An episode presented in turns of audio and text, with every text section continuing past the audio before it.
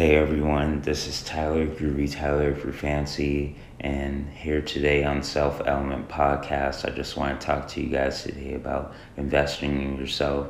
I just want to try to be brief as I can, and yeah, that's pretty much it. I just want to be brief, but um, I just want to say investing in yourself is so important because it takes you to the next step to where you're supposed to go and it's essential to buy yourself things.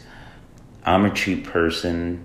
I'm not going to sit here and lie to you so sometimes i come up with excuses to not buy myself things or invest in myself that are but um, eventually i do that and i just say you know, I'm gonna do that and I'm gonna um, invest in myself. I'm gonna buy whatever I need to buy so I won't I won't hold myself back. And whenever I go on Twitter, I just see people limiting themselves every day and thinking they're not good enough when that's not true because it's it's not supposed to be easy. The things that you want in life are not supposed to come too easy, but somehow people just want to complicate things and be unrealistic. If you're not investing in yourself, then you're slowly gonna be hurting yourself and building up resentment towards yourself because you're not living the life that you're supposed to be living. And life is about taking risks. So you got to take that risk on yourself one more thing before I get into the Steve Lacy story too is uh, it will help gain confidence when you invest in yourself and buy all the necessary things that you need to buy. And it's just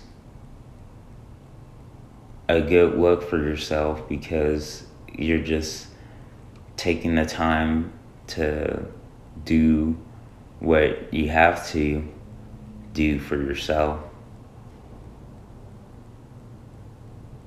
And if you're still on the fences of investing in yourself, I wanted to share this brief Steve Lacy story.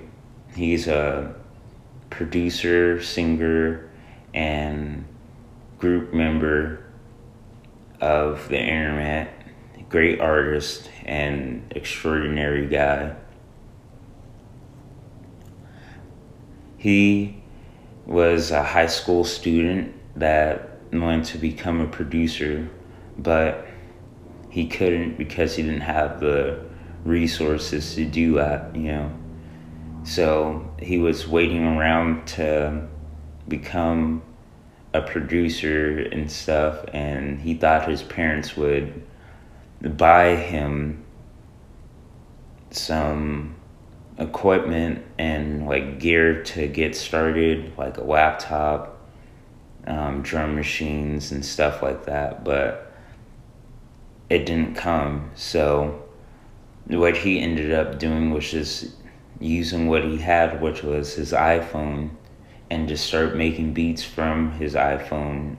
And then the rest was history um, what he said was just profounding. Like his story is just so crazy and inspirational, you know, like he just used what he had instead of making excuses and saying, "Oh, like I wish I would have had this and and done that." He just made it possible for himself to do what he had to do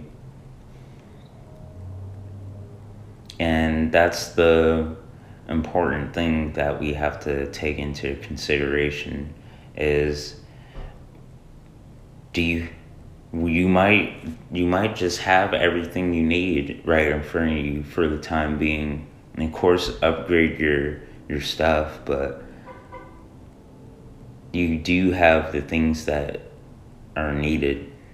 So uh, yeah i hope this story this topic helped anyone and i hope everyone has a good one i'm about to just finish recording the last few episodes, probably like one or two more videos. And then, yeah, so they'll be coming back to back days. And then, yeah, that's pretty much it for the season. So I hope everyone is okay and is all right. Thank you. And until next time, love you guys.